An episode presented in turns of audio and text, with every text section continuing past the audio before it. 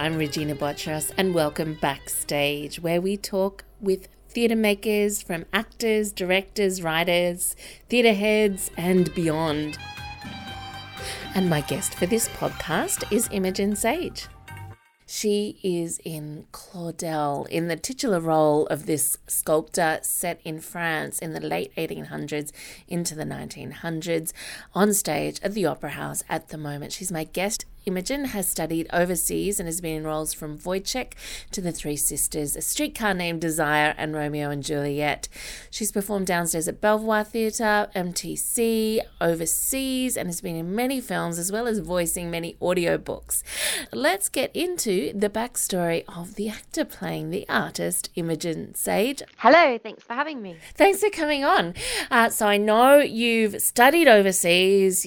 Where did you start life? Was it kind of a creative creative family? What was it like? It was definitely a creative family. My mother was an actor and then moved into drama teaching and directing. So I would, would go to her rehearsals as a kid and sit there with a blanket and my toys and watch and watch them rehearse and would shout out lines when the actors forgot their lines. Are you kidding? That's fantastic. What were some of the things you remember her directing or, or you know getting them to put on? She was mainly at that time we'd moved away from the city and she was kind of restarting her life in a way and um, so she was doing a lot of kind of indie theater as an actor more so and so that was just really yeah, I loved it. I loved um, it was all sorts of different kinds of you know new Australian writing as well as she did Lady Macbeth and I um, played the gentlewoman, her kind of nurse. so that was fun, but I did have to kind of then reject acting a little bit to find it for myself. Um, yeah. Um, later later in my teens, you know, I had to kind of separate from her, I think, and find my own life and and then strangely, I ended up back in the same space as her. strangely, but also seems to make so much sense. So, what was the first role then? Do you remember? Did you perform as a child as then as well? I just did lots of drama classes mm. and and you know loved that. But and then I actually did some writing. I would love to write short plays and put them on at you know at school for drama so yeah it was mostly new new yeah. stuff that we were creating ourselves yeah. So, how did she feel about it? Was she like, no, don't go into the theater? You know, it's a hard, tra- you know, world or what? I think it was a bit of both. I think it was both that it was what she knew, so she couldn't help but encourage me because she loved it as well. But then at the same time, she was yes, concerned. Indeed, because it is a hard life to. I mean, it's a great life, but um, you I know you've studied overseas. How did you before that? What how did you start? Well, I I was studying journalism, so that's when I, you know, really decided no, I'm doing something equally as challenging but different. Yeah. and so I studied I was studying journalism in Melbourne, but I couldn't help but continue doing little indie shows in Melbourne. So I did a, a little show at La Mama Theatre there. And then I ended up um, taking, I deferred my course for six months and went overseas to Europe and and ended up seeing loads of theatre in Europe and um, doing a Shakespeare intensive at at the Central School of Speech and Drama in London just for two weeks. And then I came back and I auditioned for Romeo and Juliet and, and got to play Juliet around Australia for a few months. So it, that was really my first professional paid acting job with a company called Essential Theatre in Victoria. And so then from there, I just had the bug and I, I couldn't really go back to uni. So I auditioned for that same drama school in London and I got in. And that was a huge life change because I, I kind of auditioned thinking I'll just audition for practice and then I might audition for some schools in Australia.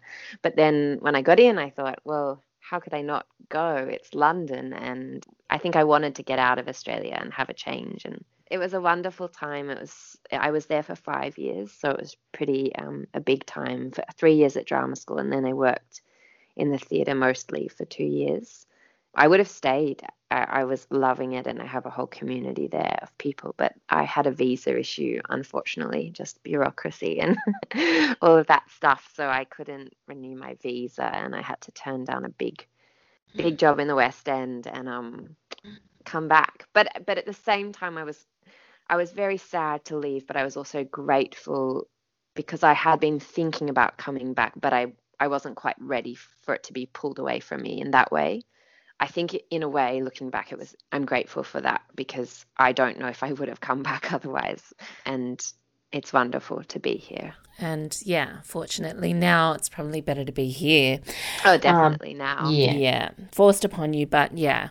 So Tell me what it's like there, the theatre world there. Like, mm, it's yeah. just so. I mean, it it was so vibrant and stimulating. It's kind of constantly stimulating. You know, it's very expensive as well, though, so it's really hard to survive financially there, especially as an artist. You know, um, as a student and then coming out of drama school it's it's very difficult for a lot of people and you have to kind of find very strange jobs that you you know. But what's great is there's a, such a big community you know half of london is is you know you say oh i'm an actor and everyone goes uh-huh of course you are. But there's something really nice about that too because you, you just feel so much that you belong and that arts the arts are so important and and you feel so validated there whereas i do think in australia it's a little bit harder when you say you're an actor people say oh what have i seen you in neighbours so it's it's slightly different. Not so much you know in the inner city but i think just generally the the the arts culture is different in london. It's just so heaving yeah. So let's talk about claudel. Did you know about the artist camille claudel? No, no. Sadly did not know about mm. her which i feel very ashamed about but i think it's the same for lots of people. You know obviously i know about Auguste Rodin, who yeah. she had a tumultuous affair with.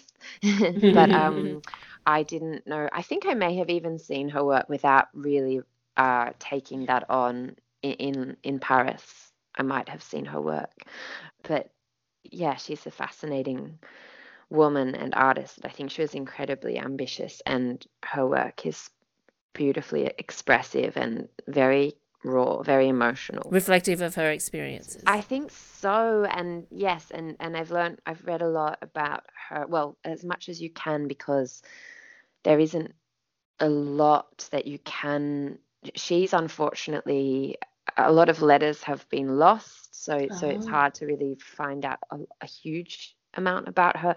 But um, there is still a decent amount from her, her brother Paul, who was a writer and a poet. So he he has written a little bit about her and um, but because she had a very difficult life she was very artistic and probably probably already slightly unstable as a person you know being an artist um, in that society as a woman. But but then also the events that happened to her um, which started off with um, meeting Rodin quite early in her life and and beginning beginning a, a long term affair with him and just how that both probably supported her artistically in some ways, but also um, I think really got in in her way as well because um, he's such a big presence, you know, with so much influence mm. and power. And so she was working a lot for him. She was um, she was actually working a lot on his commissions, uh, and a lot of the hands and feet of his sculptures apparently are her work. Um, so she was obviously getting paid for that, but you know, not recognized. Um, and then as things kind of deteriorated between them, I think her mental health declined, and as well as that, her family were became less and less supportive of her uh, unconventional lifestyle and her artistry, which is really sad because she was very talented. So it it all culminated in her having quite a severe breakdown.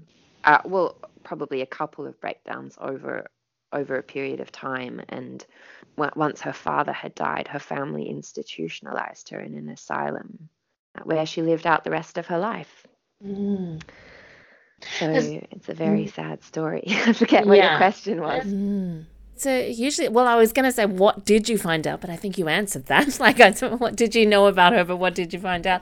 Um, I just love that there are the the dance or the sculptures on stage in the physical form. But there's one particular moment, and I think it's okay to talk about it. But it's uh, when when there's a an abortion on stage, and there's a woman that is um, that one partly your shadow playing you, and then the physical kind of yes, an embodiment of the abortion Exactly. Can you talk talk to me about like working on stage in that way with dancers around you and that space? Yeah, it's it was a really it's one of my favorite moments in the play and I love that it kind of it's a moment that transcends speech, you know, that we have to go to somewhere physical to really express what that was, because obviously abortions were very dangerous, life threatening experiences back then. What Meryl Tankard, the choreographer, is just so wonderful. And I was just guided, you know, gently in rehearsals to embody that experience. And Meryl was saying, you know, just you have to really breathe the experience of, you know, you're not doing these movements, because obviously I'm not a dancer. So I,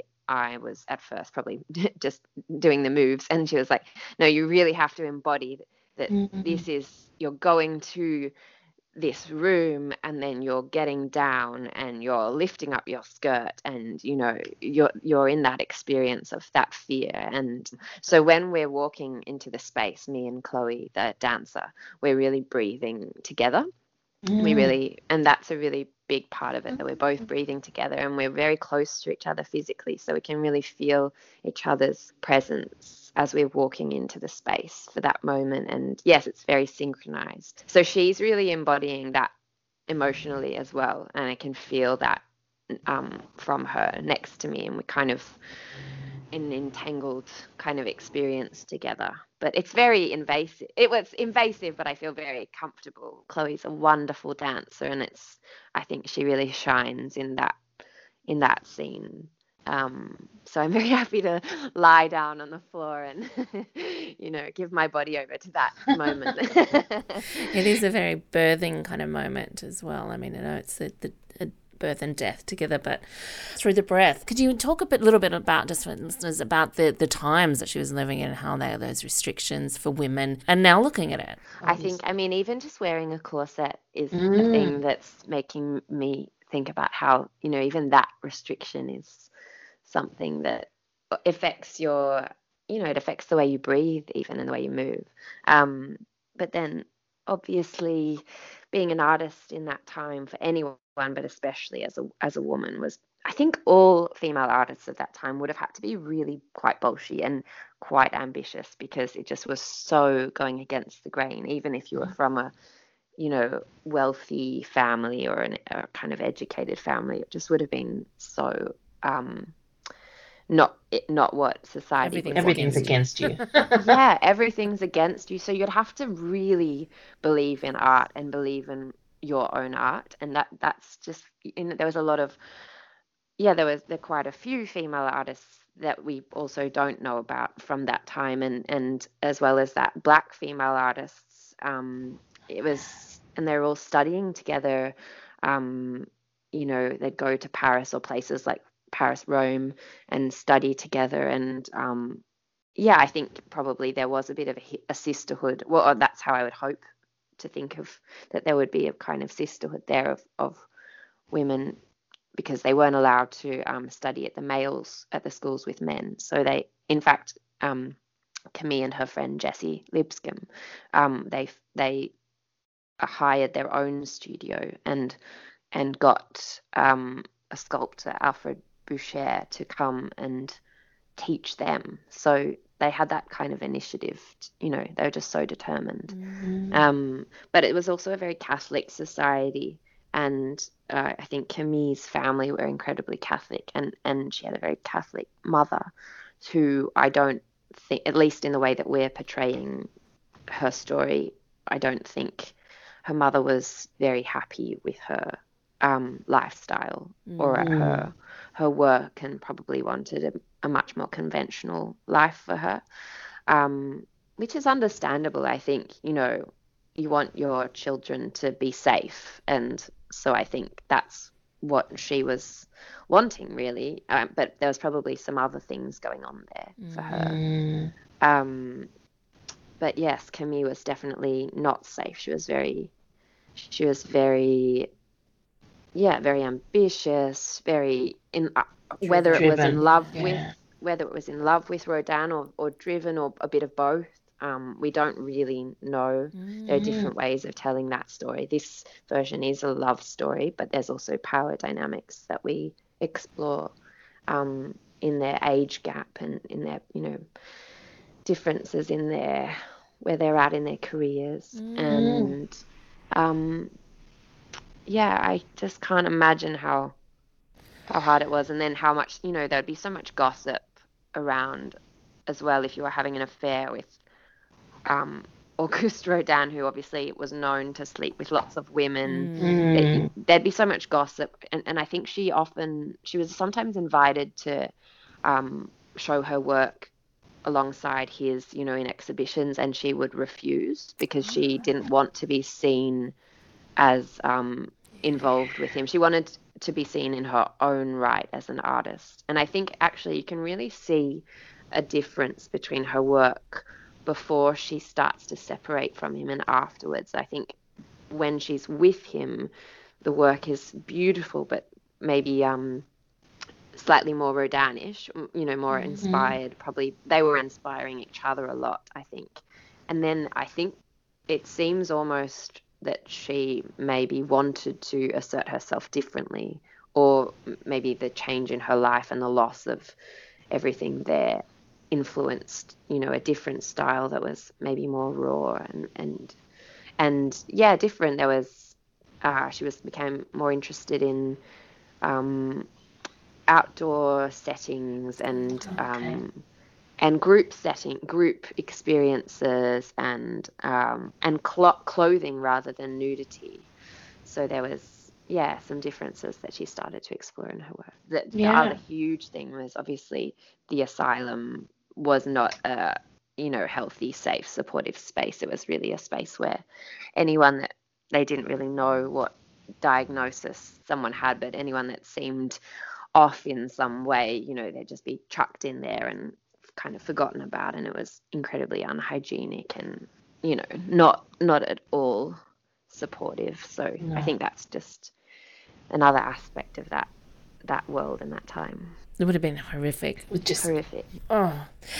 Did you find out about other um, female artists of the time? Yeah. Well, I mostly, I, well, I did find out about some talented women who also ended up in asylums. Yeah, so that was really challenging to read about just the experiences that they had. And, you know, sometimes they were, they just had depression or for, for very good reasons. you know, you mm. just read about a lot of women's lifestyles there, and it's understandable that anyone would have a breakdown because it just doesn't seem like Depressing. the best. Yeah, it mm. doesn't seem like a great time for for women in many ways. But in general, I think I just really focused on on Camille, but I did read about the women around her, including some of the black artists that she was working alongside, and as well as Edmonia Lewis, who's referenced in the play, who who was a bit older than them, another black artist, um, sculptor,